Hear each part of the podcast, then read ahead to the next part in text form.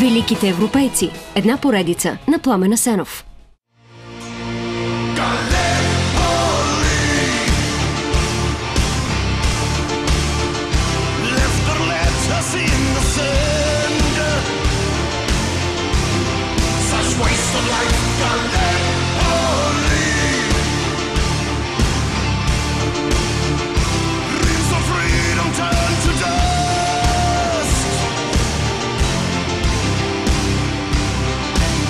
Те знаеха, че ще умрат. Галиполи, писмата им по пясъка разпръсна.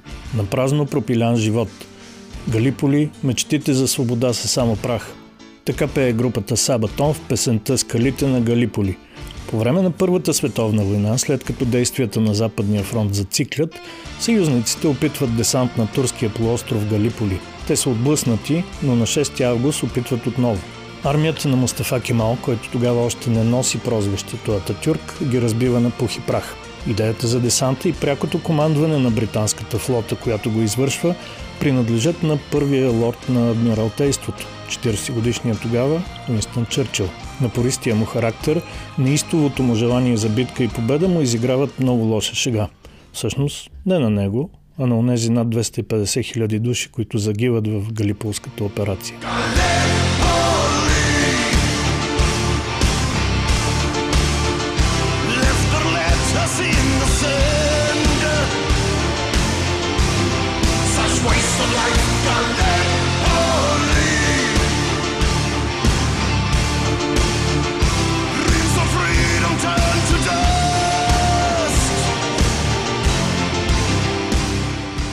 Чърчил е съкрушен. Това е първото и може би най-голямо поражение в живота му. То го опустошава и го хвърля в онази типична негова депресия, която го кара да се затвори, да се отдаде на пиене от сутринта и разходки в градината, на писане или друго празно занимание. Всичко това обаче става след по-късните поражения. Сега няма време за някаква си депресия, затова Чърчил подава оставка и макар да остава депутат, заминава за Западния фронт, като командир на кралските шотландски мускетари.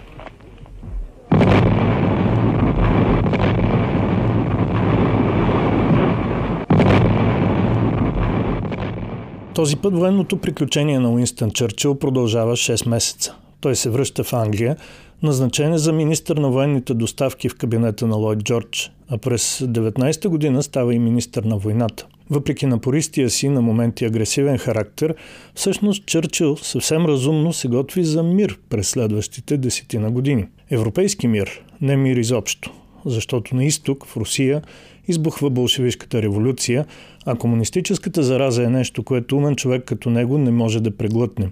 Болшевизма трябва да бъде отдушен още в люлката си, казва Уинстън Чърчил, докато като министър активно участва в международната подкрепа на руската съпротива срещу Ленин. Това изобщо не е каприз или проява на войнолюбие, както дълго се опитваше да ни убеди комунистическата пропаганда. За Чърчил той е напълно обоснована от здравия разум политика. Социалистите считат за порок печалбата, а аз загубата, казва той. И още. Болшевиките сами си създават трудности, които после преодоляват. А само който не е живял в онази наистина мракобесническа система, може да твърди, че Чърчил греши в тази си нетърпимост.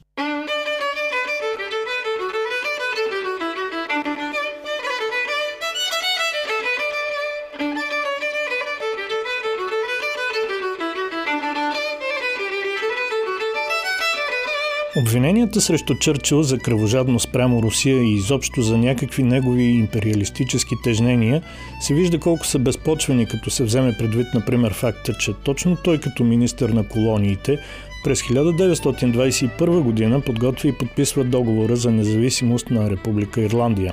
Освен това, според мандата, който Великобритания има от обществото на народите за управление на Палестина, участва в създаването на редица арабски държави и решаването на въпроса за бъдещата еврейска държава. Сега някои го обвиняват за тези действия, но тогава са го приветствали. Така или иначе, по това време вече започва да става ясно, че бъдещето на Уинстън Чърчил в либералните среди е невъзможно.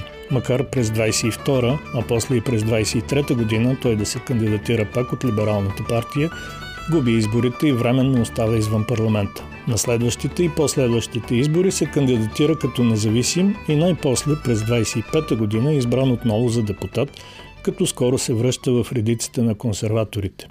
Всеки може да си смени политическата боя, но е нужна известна находчивост, за да успее да я смени втори път. В неподражаем стил се самоиронизира Чърчил.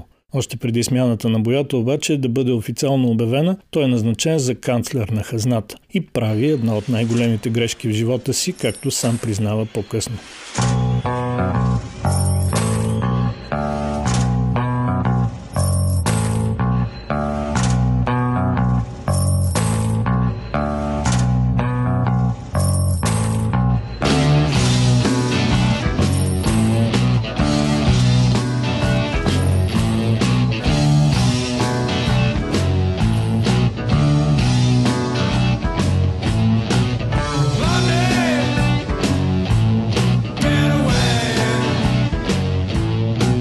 Ако някой заради песента на Пинк Флойд дори за миг е допуснал скверната мисъл, че Чърчил посяга към хазната и си облизва пръстите, жестоко се лъже. Човек на частта като него не си и представя такова характерно за политическите кукушкари действия. Като канцлер на хазната той просто връща Великобритания към предвоенната политика на златния стандарт. Решение постигнато след консултации с водещи световни икономисти, включително Джон Мейнард Кейнс.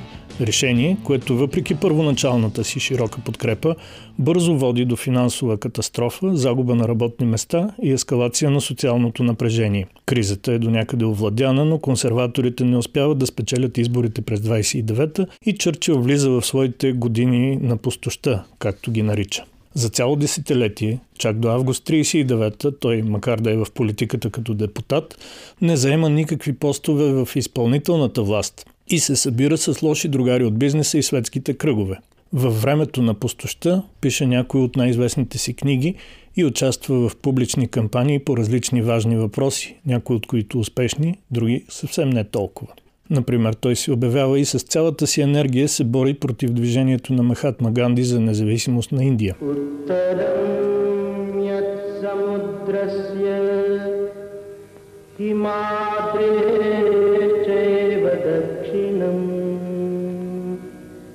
Вършам тадбаратам нам дваратиятра сантати.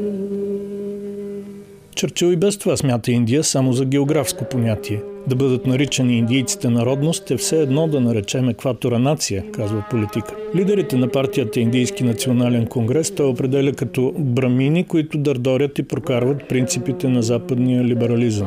А самия Ганди пък изобщо не може да понася. Пренебрежително го нарича полугол факир и казва, че заслужава да бъде изхвърлен с вързани ръце и крака през градските порти на Делхи, за да го стъпче огромен слон. Нещо повече, Чърчил стига до крайност, дори до цинизъм в личното си отношение към Ганди.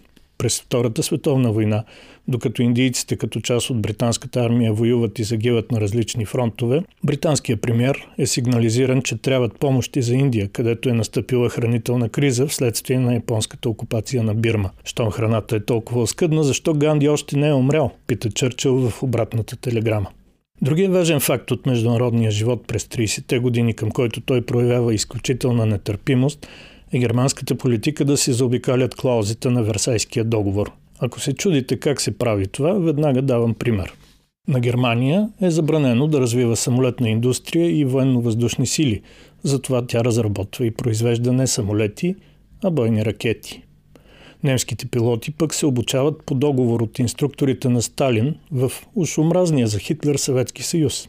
По принцип се смята, че Чърчил има двусмислено отношение към диктаторските режими. Знае се, например, че в по-ранни години той харесва Мусолини, а в по-късните години изпитва възхищение към Сталин. Дори май се намеква и за лека завист, че Сталин може да прави каквото си иска в своята сатрапия, докато Чърчил не може да действа така в любимата си, но демократична Англия. Може и да има такова нещо.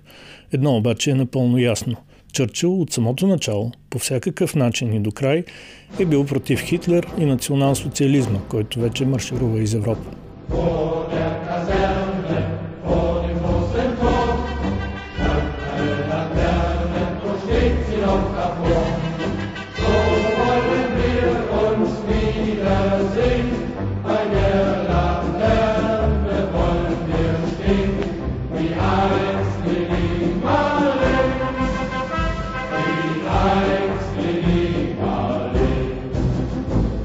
Не случайно в една своя реч пред Камарата на общините още през 1937 година Чърчил заявява категорично и недвусмислено: няма да се преструвам, че ако трябваше да избирам между нацизма и комунизма, ще избера комунизма.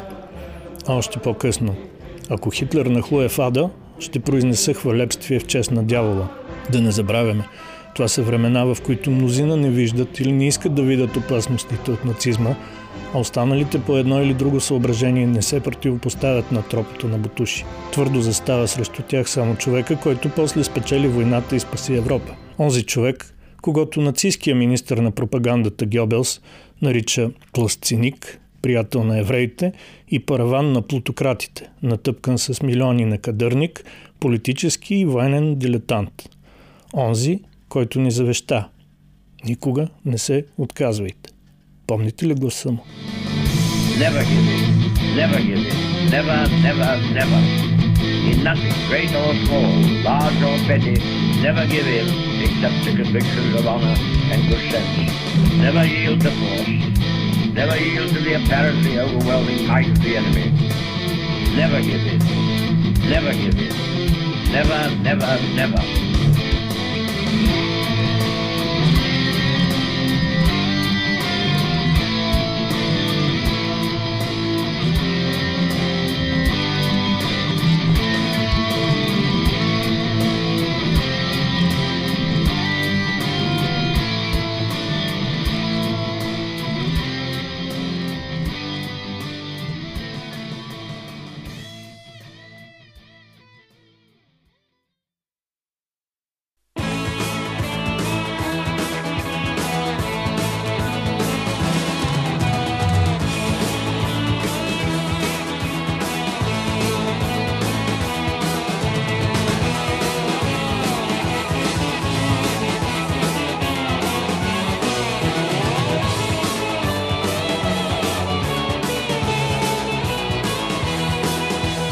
Великите европейци. Една поредица на Пламен Асенов.